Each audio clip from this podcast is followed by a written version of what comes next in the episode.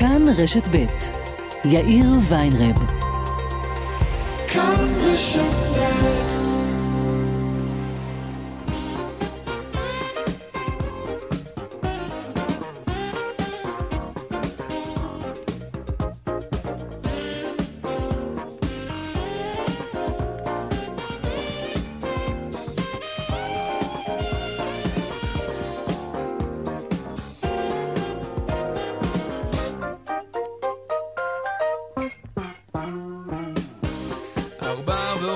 שש דקות בדיוק, כאן צבע הכסף ברשת ב', יום שני, שלום לכם, העורך רונן פולק, בהפקה אורנה באוכמן.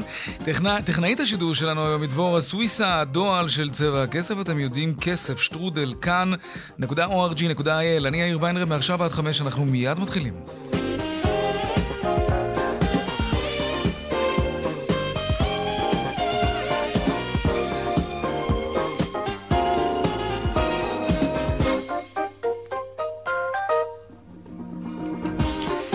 כותרות צבע הכסף ליום שני, הקרב על החלב תחילה על רקע המחסור במדפים. שר האוצר סמוטריץ' החליט על הארכת ביטול המכס על החלב שמייבאים אותו בחצי שנה נוספת. כלומר, עד עכשיו היה פטור ממכס, ורמי לוי ויוחננוב ייבאו מפולין ומטורקיה.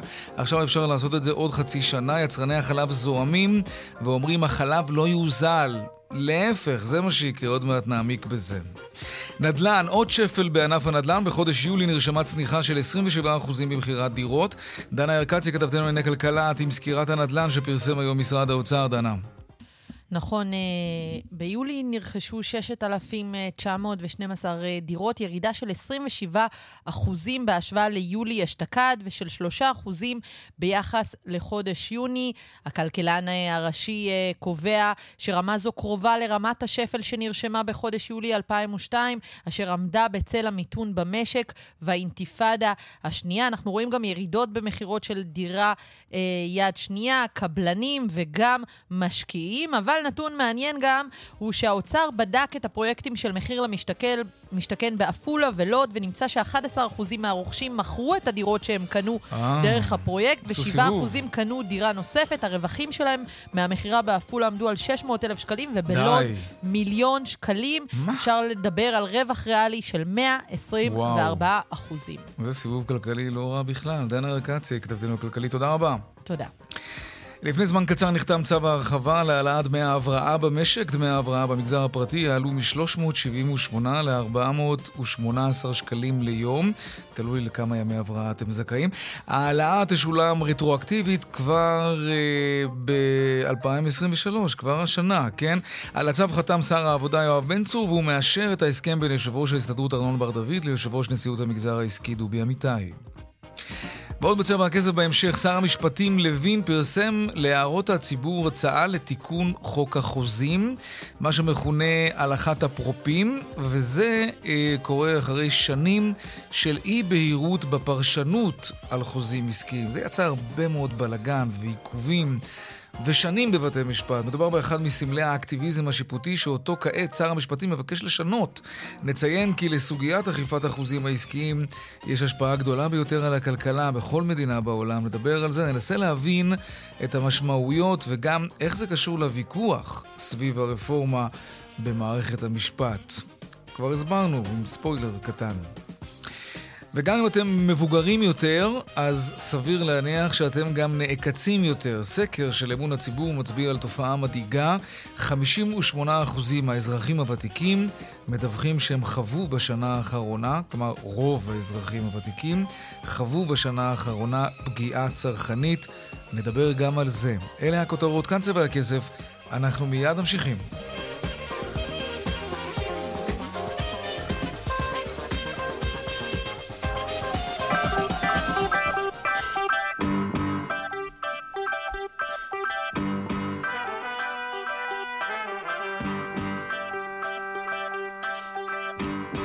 פותחים בקרב אה, על החלב. שר האוצר סמוטריץ', כאמור, ככל הנראה יאריך בחצי שנה את הצו שמבטל את המכס על יבוא חלב טרי. רמי לוי, כזכור, כבר אה, הביא חלב מפולין ויוחננוף מטורקיה. השמיים לא נפלו בינתיים על יצרני החלב הישראלים, אבל הם ממשיכים להזהיר שזה בדיוק מה שיקרה אם יבוא החלב ימשיך, ולא רק זה, זה גם יביא לייקור החלב לצרכנים. דנה ארקצי, כתבתנו לענייני כלכלה, שלום. שוב שלום יאיר. נכון, שר האוצר בצלאל סמוטריץ' מפר, יפרסם להערות הציבור צו שמבטל בהוראת שעה את המכס ביבוא חלב ניגר. הפעם לחצי שנה, בפעם הקודמת זה היה למשך שלושה חודשים, מעין ניסוי, אחרי כן. שראו שרמי לוי הצליח אה, לייבא לישראל אה, חלב מפולין, אז אה, יש איזושהי תקווה שעוד יבואנים ייכנסו למשחק הזה, לשוק היבוא, ויגיעו להיקף אה, ליטרים הנדרש לגישור מלא על המחסור, כך, כך לפי ההודעה של uh, שר האוצר.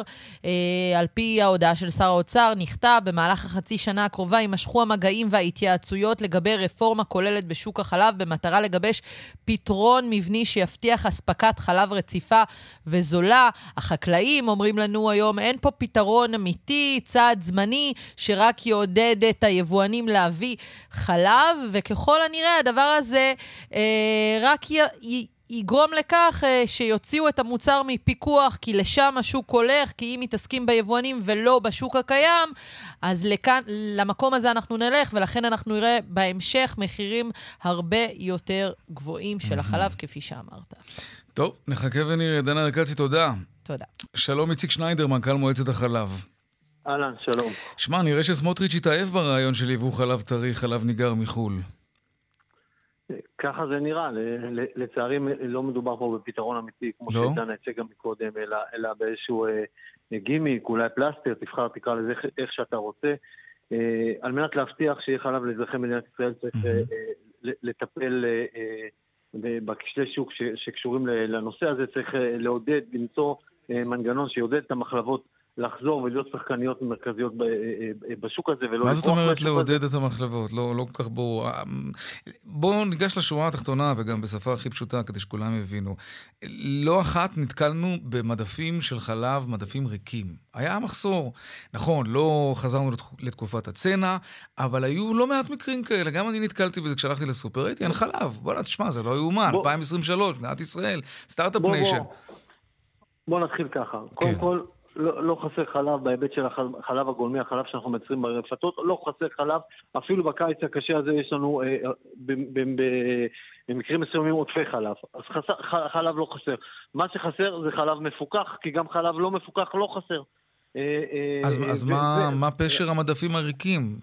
שוב, פשר, זה לא fake news, זה לא שמועות, זה באמת קרה. אני אגיד לך, פשר כן. המדפים הריקים זה שבמשך אה, מספר שנים המדינה לא עומדת בהתחייבויות שלה, לא מכבדת את החוק ולא עומדת בהסכמים שהיא חתמה איתנו. זה, זה מביא לכך שמחלבות אה, אה, הפחיתו ייצור של החלב המפוקח, חלק מהמחלבות. כן. הפחיתו ייצור של החלב המפוקח, חלק שני הסתלק מזה לגמרי. אה, מחלבת רמת הגולן אה, כמעט פשטה את הרגל, נכון. לשמחתנו נקנתה על ידי בעלים חדשים, ויש בעיה במוצר הזה, כנראה שהרווחיות שלו היא, היא, היא נמוכה מדי וצריך איכשהו למצוא את הדרך לעודד את המחלבות להיכנס אז, אה, אז הנה בא שר האוצר, רגע איציק, דווקא בנקודה הזאת אני חייב לעצור אותך דווקא כאן, אבל הנה בא שר האוצר סמוטריץ' והוכיח לכם שהוא לא חייב לשלם לכם יותר על החלב כדי שתייצרו יותר, כי הוא יכול להביא חלב מטורקיה או מפולין, ואפילו במחיר נמוך יותר. קודם כל הוא לא, הוא לא הוכיח שום דבר. מה, מה שהוא הוכיח זה שרמי לוי הצליח להביא 80 או 100 אלף ליטר, ולא יודע כמה, ויוחננוב אמר שהוא יביא 60 אלף ליטר. כן. זה, אפילו, זה אפילו לא אה, חלקיק אה, האחוז ממה שמייצרים במדינת ישראל. במדינת ישראל משווקים, מייצרים בשבוע 7 מיליון קרטונים של חלב מפוקח. אה, כדי לעמוד בכמות הזאת, שום, שום יבוא לא יפתור את הבעיה. היבוא זה גימיק לרגע, זה עושה בדיוק את הפעולה ההפוכה. כדי לפתור את הבעיה הזאת, אני חוזר ואומר, צריך למצוא את הדרך, לעזור למחלבות חדשות בהשקעות, לעודד תחרות בתחום הזה. יש מה לעשות. כלומר, לשלם יותר כסף, להעלות את מחיר החלב. בוא, בוא לא נקרא לילד בשמו. אני, שזה בסדר, אם, מבחינה כלכלית זה מה שמחויב המציאות, בסדר, אבל תגידו את זה, אל תתביישו. תגידו, כדי, לייצר יותר, אנחנו חושבים שצריך להעלות את מחיר החלב. ואז יבוא האוצר ויגיד, לא. לא צריך להעלות את מחיר החלב, כי אני יכול להביא חלב מפולין והוא יהיה אפילו יותר זול. תשמע, אם, אתה מתעקש לשים לי מילים בפה, זה בסדר. לא. לא, לא, אז תן לי רגע, לא, לא לזה אני התכוונתי. אוקיי. יש, יש דרכים נוספות על, על מנת uh, לעודד השקעות ותחרות. Uh, uh, לדוגמה, ניתן uh, uh, uh, להשקיע במחלבות uh, קטנות, במחלבות שרוצות להיות שחקניות, לעזור להן להתמודד עם השקעות. בסוף היום זו השקעה שחוזרת לציבור, זה גם מעודד את התעשייה המקומית, גם במוצר הספציפי הזה, זה, זה חשוב מאוד שהמוצר הזה ייוצר במדינת ישראל. אנחנו לא מפחדים מהיבוא. היבוא, הכמויות האלה שיבוא זה, זה, זה טיפה ביד. לא בינתיים לא זה יכול להיות זה... הרבה יותר, כמו, כמו תראה מה קרה לחמאה, כן. זה לא, זה לא עושה לנו אה, שום דבר, זה לא, זה לא מאיים עלינו, לא ניתן לייבא 7 מיליון קרטונים של, של חלב בשבוע. מה שניתן לעשות זה לערער את, את הוודאות בענף. בענף כזה עתיר השקעות ברגע שאתה מעורר, מאוד, אה, ברגע שאתה פוגע ב, בוודאות, אז אה, שחקנים לא מוכנים להשקיע. אנחנו עכשיו נמצאים ב- ב- עם כמה מחלבות ב- ב- בדיון על השקעה בקווים נוספים, מדובר mm-hmm. על השקעות של עשרות מיליוני שקלים. הם לא יעשו את זה. אם, אם, אם היבוא יהיה פתוח, הם, הם לא יעשו את ההשקעה הזאת, כי אין להם ודאות. בשביל לבצע את ההשקעה הם צריכים להיות ודאות. אז היבוא הזה זה בסדר, זה אחלה גימיק, אה, בסדר, הביאו חלב מפולין, שתי קונטיינרים, הביאו חלב מטורקיה, לקח להם שבועיים, שלוש, לא יודע מה התוקף שלו. זה לא הפתרון. הפתרון הוא, אין, אי אפשר לברוח מזה. זה יותר קשה, זה יותר לזמן ארוך, אבל הפתרון הוא לחזק את התעשייה והייצור המקומי.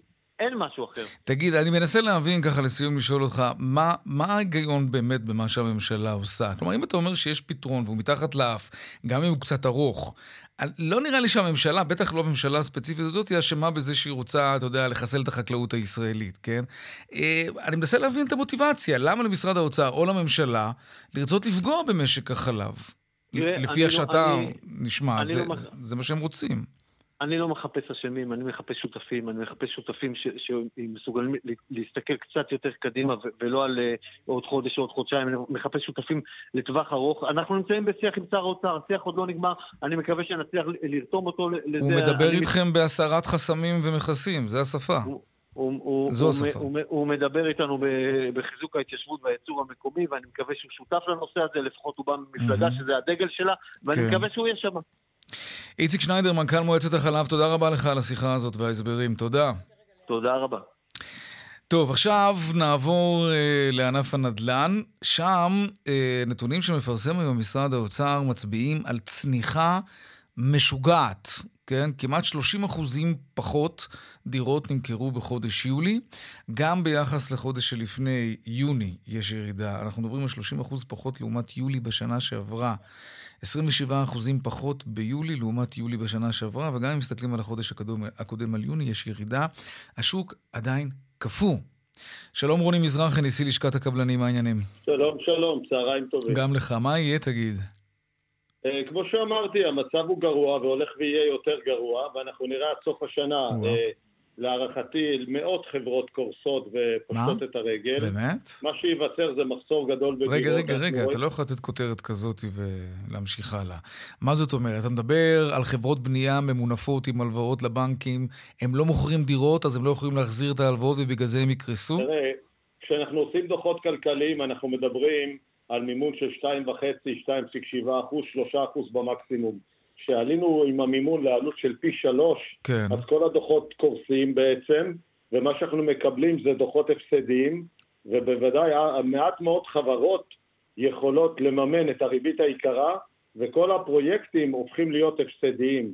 אז uh, חברות שיש להן שומן ויש להן כסף, הם יחזיקו מעמד, הם יעברו, כי בשנה הבאה אנחנו עוברים לח... לש... לשנה של עליית מחירים של לפחות עשרה אחוז. מה שקורה היום זה השאלה מי ישרוד. כן. מי, מי שישרוד. כן, רגע, אז אני מנסה רגע להבין, אתה, אתה, אתה יודע בוודאות על חברות בנייה שממש על סף קריסה? תראה, אני משתמש כנשיא לשכת הקבלנים, תהיה בטוח שאני יודע מה קורה בענף, אני בטוח. אני מנסה להבין האם מדובר בחברה 2 או בהיקפים הרבה יותר גדולים מזה. אני מדבר איתך על מאות חברות. מאות חברות, גם חברות ציבוריות, גם חברות בנייה ציבוריות? חברות ציבוריות, אנחנו נשמע על בודדות מהן שפושטות את הרגל, כבר שמענו על שלושה או ארבעה.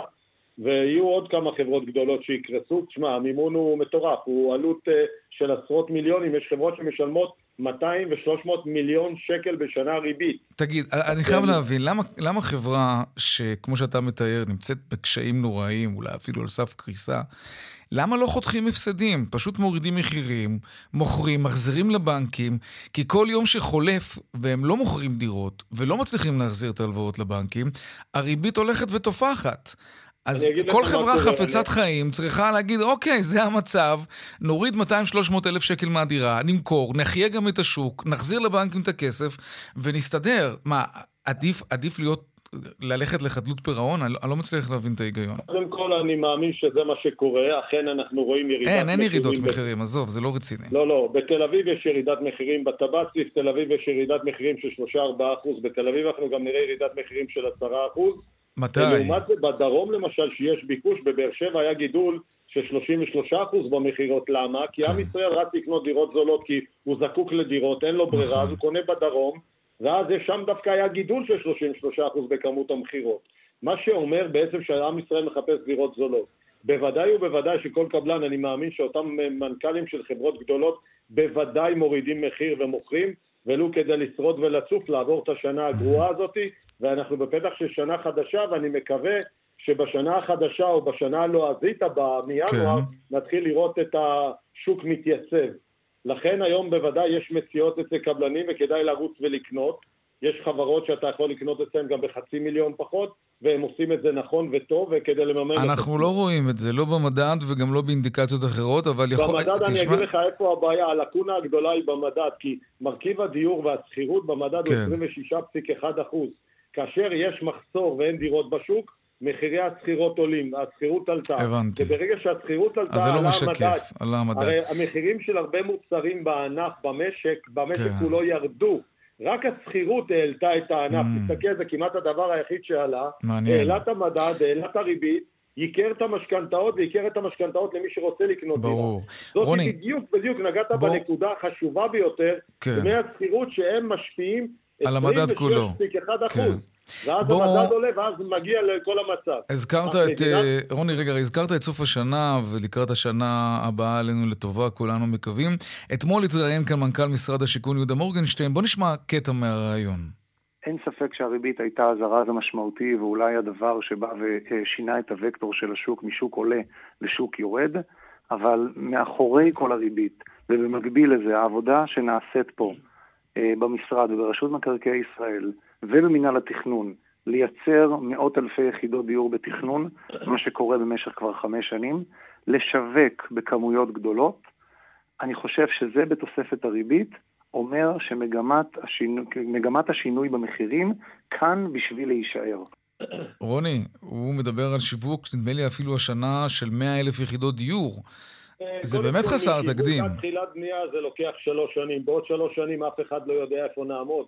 היום התקופה הזאת זו תקופה שצריך לשרוד ולעבור אותה. כלומר, זה על הנייר בינתיים, מה שהוא מדבר עליו.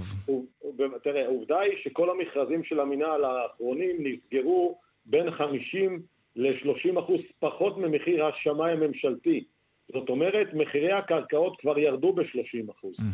אז לכן אנחנו נראה יותר קרקעות בשוק, אבל לא יהיה מי שיבנה אותם היום, כי היתר לוקח במדינת ישראל שלוש שנים. כשאתה ממתין שלוש שנים להיתר והריבית עולה. אבל יש ותמ"לים ו- וכל מיני מסלולי עוקפי ביורוקרטיה, אז זה, זה לא עובד הדברים האלה, תגיד. הוותמ"ל זה הדבר הכי חשוב שעשו במדינת ישראל, הכי חשוב, ואכן הוא שחרר קרקעות. אבל הוותמ"ל הביא אותנו למצב של כאוס, כי ברגע ששחררו דירות ואין מימון בשוק, כי הריבית יקרה וכל אחד עושה את החישובים שלו, כן. הגענו למצב של 24% מימון עד קבלת היתר הבנייה. משמע אין לך כדאיות גם לקנות ב-30% פחות, כי 24% יוכל לך היתר הבנייה. זאת אומרת, אנחנו חייבים פה איזה שוק יציב. מדינת ישראל צריכה לצאת בקול קורא לקבלנים, כמו בתקופת אריק שרון, אנחנו נקנה מכם את הדירות שתבנו אם לא ימכרו אותם תוך שלוש שנים מהיום. איזה רעיון זרקת פה. ואנחנו נקנה אותם במחיר של חמישה אחוז, שישה, שבעה אחוז פחות ממחיר הדוח אפס אתה חושב? ראית מה קרה לגירעון. עזוב, אין להם אפילו הכנסות ממיסים. המדינה לא תלך לקנות דירות עכשיו מקבלנים, תשכח מזה. נושא הגירעון, אנחנו... תראה, ברגע שמדינת ישראל יוצאת בהכרזה, היא לא חייבת להכניס יד היום לכיס, היא אומרת שנתיים מהיום לא תמכרו, אנחנו נקנה. זאת אומרת, שנתיים יש לה פטור מלהכניס את היד לכיס, אכן אנחנו הולכים לגמור את שנת 23. אתה באמת היית רוצה את הממשלה שותפה בשוק פרטי? לצערי, אני מדבר, לא מת על הרעיון הזה. לצערי הממשלה לא מתפקדת, אני לא mm. מדבר על ימין ושמאל, אני מדבר על ממשלה מתפקדת. כן. לצערי זה נראה כמו איזו ממשלה של חובבנים, כי אנחנו הולכים לגמור את השנה עם מעל 30 מיליארד שקל גירעון. עובדה שרק בחודש שעבר הגירעון היה 6 מיליארד. כן. אנחנו קיבלה פה, רוני. מה שקרה לנו בממשלה החדשה, היא קיבלה קופה מלאה ב-20-30 מיליארד שקל, אנחנו הולכים לעבור לגירעון של 30 מיליארד, משמע אנחנו רואים את המדינה בכאוס. מה זה אומר? זה אומר שאותם כספים שהמדינה בנתה עליהם תקציבים לבתי חולים, למסכנים, לא יהיה, ויצטרכו לא לקצץ בתקציב בגלל זה. ואז יצטרכו לקצץ, וכשיקצצו, יפגעו, יפגעו כן. בחלשים, אלו שלא יכולים להגן על עצמם. נגמר לנו הזמן, רוני. מדינת ישראל בעצם יורה לעצמה ברגל. רוני מזרחי, נשיא לשכת הקבלנים, הדברים מאוד ברורים. תודה רבה. תודה, תודה. להתראות. טוב, עכשיו נדבר על מה שנקרא הלכת הפרופים. שלום עורך הדין דורון דן, שותף בכיר וראש מחלקת הליטיגציה במשרד אה, וקסלר ברגמן, אהלן. ערב טוב. בוא, בוא קודם כל, בשפה הכי פשוטה שיכולה להיות, הלכת הפרופים. פוסיס דוס.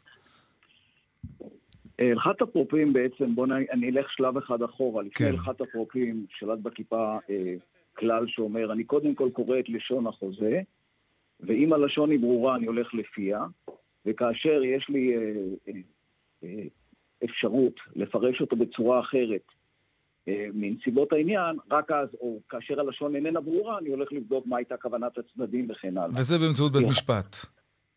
סליחה? וזה באמצעות בית משפט.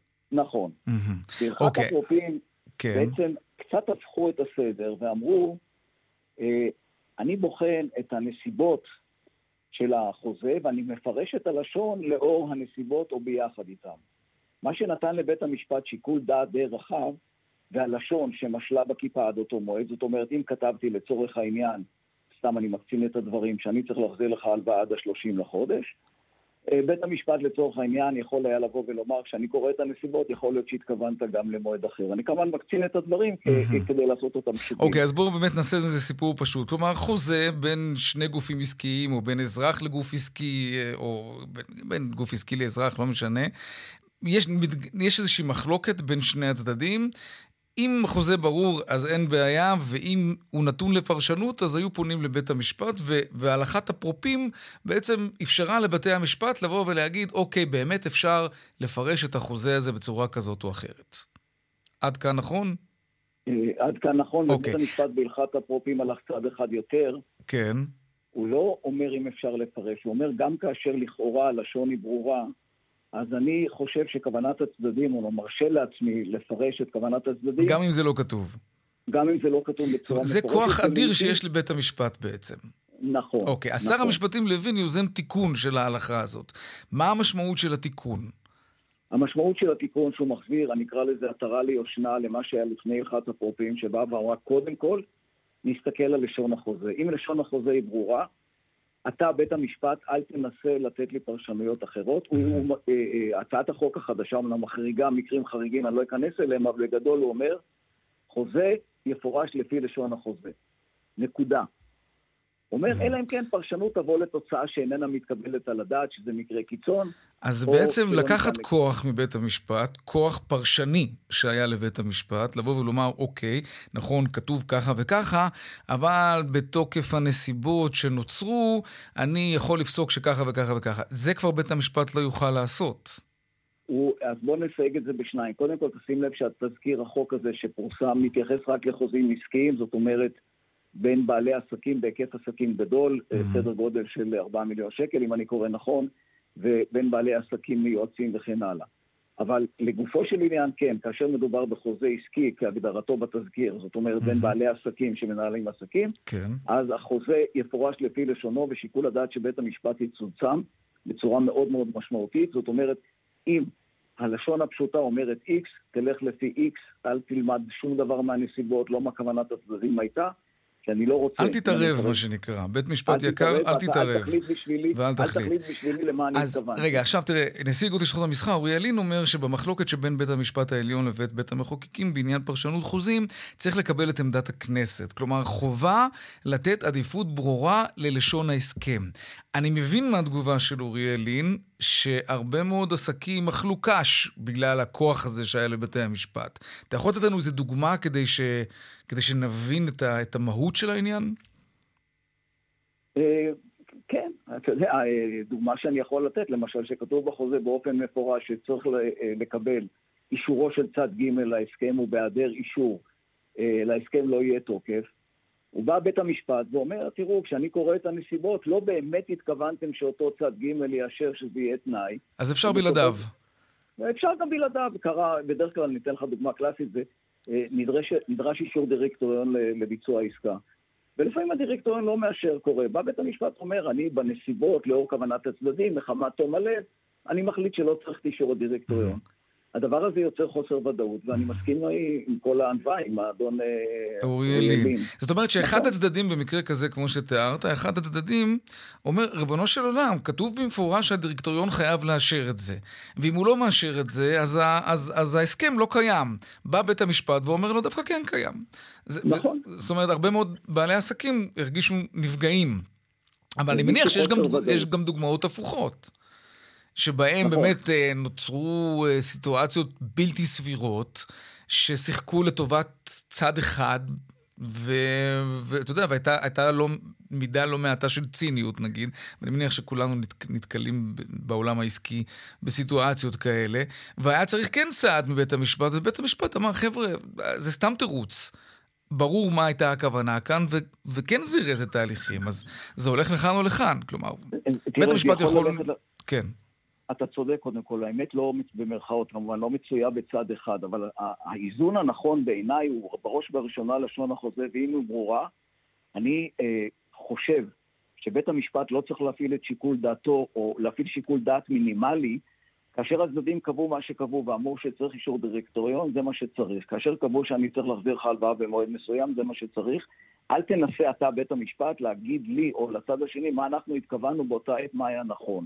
לא היית שם, ולכן הלשון מדברת בעד עצמה. Mm-hmm. אני מסכים איתך שיש מקרי קיצון, בכל מצב יש מקרי קיצון, אבל אני חושב שבעניין הזה דווקא הצעת החוק, למרות, אני אומר עוד פעם, היא חלה רק על עסקים גדולים, ואנחנו מדברים עליה באופן כללי, אבל אה, נותן מקרה קיצון שבא אומר פרשנות שתביא לתוצאה שאיננה מתקבלת על הדעת בנסיבות העניין, אז בית המשפט יוכל לסטות ממנה. Mm-hmm. זאת אומרת, הוא מצמצם את שיקול הדעת שבית המשפט אומר לו, אתה תלך לפי לשון החוזה.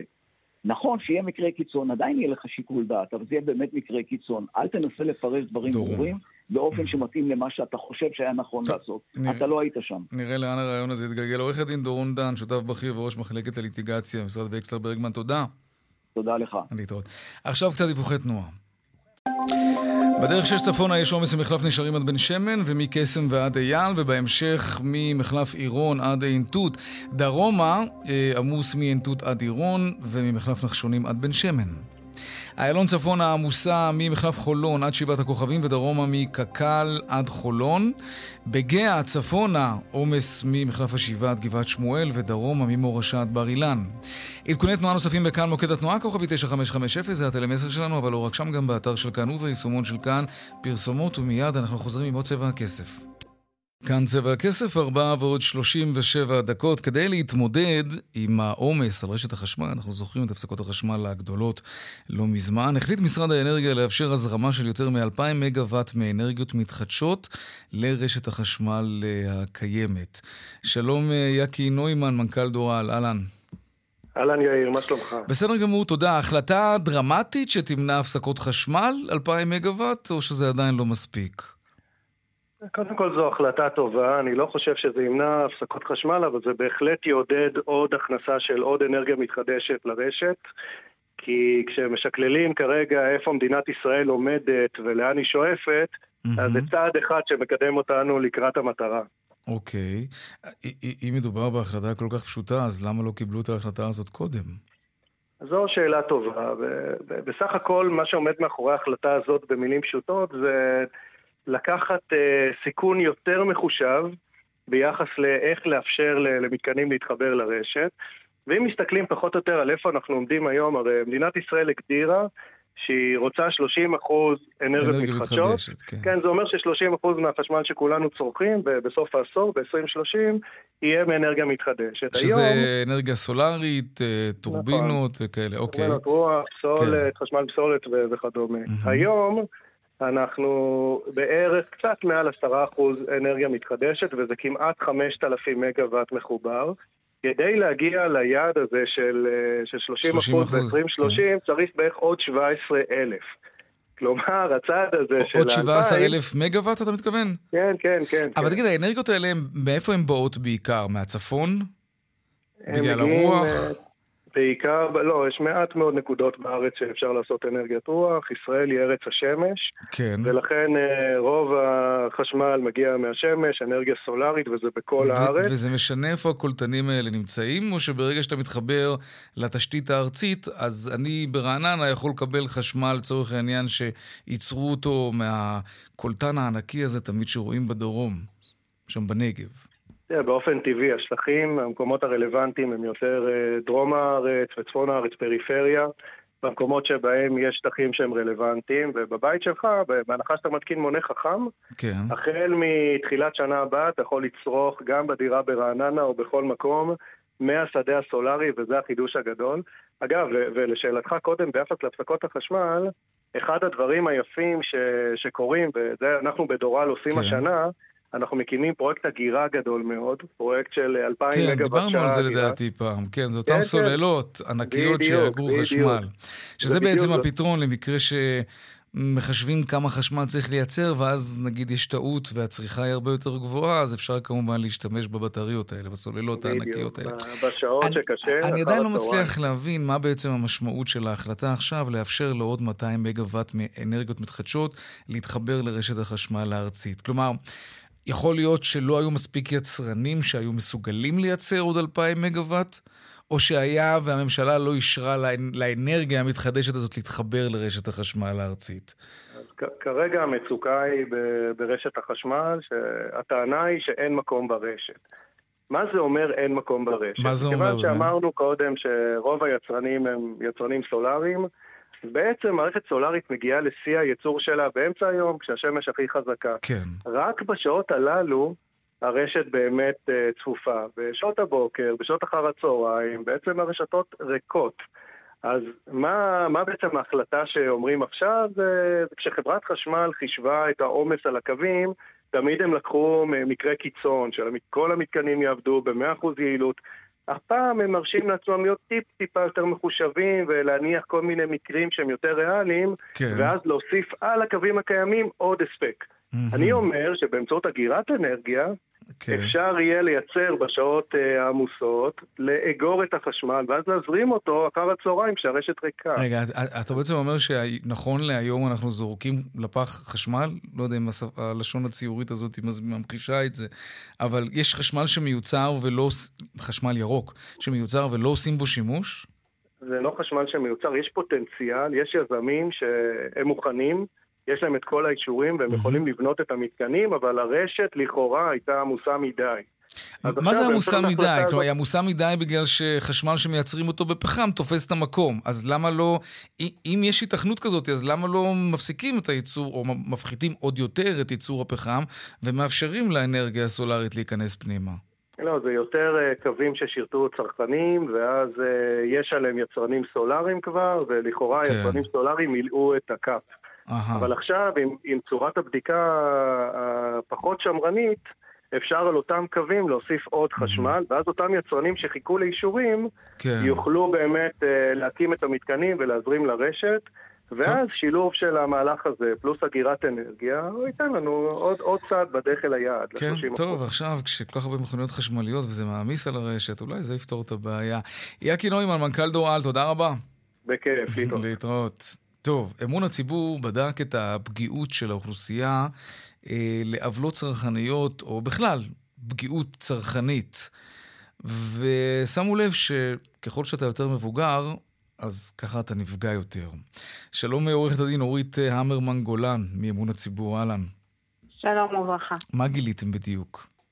אז קודם כל, אה, הסקר שלנו התעסק ספציפית באמת באוכלוסייה של האזרחים והאזרחיות הוותיקים במדינת ישראל. ומה שאנחנו גילינו זה שכ-58% מהם מעידים שבשנה האחרונה הם חוו לפחות פגיעה צרכנית אחת, אם לא יותר, ו-15% העידו שהם חוו שלוש פגיעות צרכניות או יותר, שזה נתון מדהים. Mm-hmm. עוד נתון שגילינו לגבי מודעות לזכויות צרכניות, כן. זה ש-20% מהצרכנים שהשתתפו בסקר ציינו שהם בכלל לא מודעים או מודעים במידה מועטה לזכויות הצרכניות שלהם. שזה גם, אם אתה חושב על זה, 20% בכלל לא יודעים מה מגיע להם או מה לא מגיע להם. Uh, הסקר גם גילה שהם מרגישים שהם מקבלים יחס שונה בגלל שהם אה, אנשים מבוגרים. מה זאת אומרת שליש... יחס שונה שמרגישים... שליש ממשתתפי הסקר דיווחו כן. שהם חשים שבגלל העובדה שהם אזרחים ותיקים, הם מקבלים שירות פחות טוב כשהם רוכשים מוצר או שירות מסוים. וזו תחושה מאוד מאוד אה, קשה להסתובב איתה. שליש מהציבור הזה השאלה אם זו לא תחושה סובייקטיבית, או ש...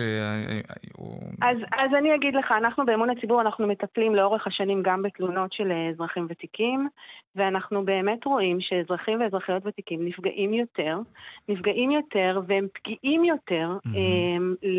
לכל הנושא של עוולות צרכניות. זה נובע מכל מיני סיבות, גם מזה שהם לא מכירים את הזכויות שלהם, גם בגלל שהרבה פעמים המונחים הם מונחים טכניים שקשה להם איתם, הקדמה משיגה אותם מבחינת אה, הידע. אה, וגם כשהם כבר כן מודעים, זאת אוכלוסייה שבדרך כלל ממעטת להתלונן. אה, הרבה פעמים הם מפחדים מהתגובה של המשפחה, או מהתנכלות של העסק. בדיוק. העסק לא מפחיד נ... אותם, אני מניח. נכון, או לא נעים להתלונן. מספיק שמרימים עליהם את הכל ואין להם כוח להתעסק עם זה, כי הם מרגישים ככה. חסרי הגנה, וככל שאתה יותר מבוגר, אז במידה רבה התחושה הזאת היא גם כמובן מוצדקת. מה, מה נכון. עושים? כלומר, זה לא מפתיע שרמאים, גנבים, שודדים, מחפשים טרף קל, וזה לא מפתיע שהאוכלוסייה המבוגרת היא טרף קל יותר מאשר אנשים צעירים שאולי בקיאים יותר, אה, בטח בעידן המודרני והדיגיטלי וכולי. אז, אז איך מתמודדים עם זה? אז יש, אנחנו רואים, ועברו נדמה לי בשנים האחרונות כמה וכמה אה, אה, הצעות חוק, חוקים חדשים שאמורים להחמיר את הענישה כלפי מי שפוגע ב, באוכלוסייה ותיקה. מה עוד אפשר לעשות? נכון, בהחלט, ואנחנו דיברנו על זה בפעם קודמת, נכון. אני חושבת שהתארחתי כן. אצלך, דיברנו על החוק. Uh, מה שאפשר לעשות זה בעצם להעלות את המודעות שלהם, לעודד אותם להתלונן ולתת להם מקום שבו הם יכולים להתלונן ושהם מסוגלים להתלונן. כי חלק גדול מהם, למשל, אין להם גישה לאינטרנט. אז אם אתה אומר להם, בואו תגישו תלונה דרך האינטרנט, אין להם כוח להתעסק עם זה, ואולי גם לא ידע. כן. נכון. מה זה קמפיין גיוס ההמונים הזה שאתם עוסקים בו? אז בדיוק לזה אני מגיעה. אוקיי. Uh, אנחנו ממש בימים אלה מקימים מוקד ייעודי לאזרחים ואזרחיות ותיקים, לסיוע oh. אישי בנושא צרכנות. אוקיי. Uh, כשהמטרה שלנו באמת זה לתת להם סיוע אנושי, לא טלפוני? לא ממוחשב, טלפוני, mm-hmm. שגם ייתן להם מידע ומודעות לזכויות שלהם, וגם ייתן להם טיפול פרטני בתלונות שלהם מול עסקים. כלומר, כוכבית לצור... משהו, ומישהו שהוא מבוגר, בדיוק, והוא קצת בדיוק. חושש, לא מבין, רוצה להתייעץ, אז הוא מחייג, ואז הוא, הוא מקבל באמצעותכם באמת את הסיוע שהוא זקוק נכון לו. נכון מאוד. אה, ולצורך מה... כך אנחנו באמת פתחנו אה, כן. פרויקט מימון המונים. כמה כסף מחזירים, אתם צריכים לזה? מחזירים את הכוח לידיים שלהם. Mm-hmm. מי שמעוניין ככה לעזור לנו, אז בפלטפורמת גיבבק, מחזירים את הכוח לידיים שלהם. Mm-hmm. היעד שלנו הוא 100 אלף שקל, ואנחנו באמת עובדים עכשיו בכל הכוח כדי לגייס עוד. על כמה אתם עומדים רוצים, עכשיו? אנחנו עומדים עכשיו על קרוב לעשרת אלפים שקל. מתי התחלתם? התחלנו לפני, שבוע שעבר. שבוע שעבר, אוקיי. כן. והמטרה שלנו באמת... אז גייסתם רק עשרה אחוזים כן. מהסכום. כל מי שרוצה נכון. לסייע ליוזמה המבורכת הזאת, כן? Mm-hmm. מוקד טלפוני לבני הגיל השלישי, לאזרחים ותיקים, שיוכל נכון. לתת להם ייעוץ צרכני מיידי בעצם, נכון? זה יהיה מוקד שאפשר יהיה לטלפן אליו בשעות העבודה. אישי, כן. זה חשוב, זה יחסוך הרבה מאוד כסף להרבה מאוד אנשים שמנסים לפגוע בהם. אמון הציבור, גיוס המונים, תודה רבה, עורכת הדין. מחזירים את הכוח לידיים שלהם, זה שם הקמפיין. עורכת הדין אורית עמרמן גולן, אמון הציבור, תודה. תודה רבה. תודה לך, להתראות. דיווחי תנועה. בדרך רחוב צפונה יש עומס ממחלף רבין עד נתניה, בדרך תל אביב ירושלים עמוס ממחלף לטרון עד שורש, בדרך תל אביב אשדוד עומס ממחלף השבעה עד גן רבי. עדכוני תנועה נוספים בכאן, מוקד התנועה, כוכבי 9550, גם באתר וביישומון של כאן פרסמות, מיד חוזרים עם העדכון משוקי הכספים.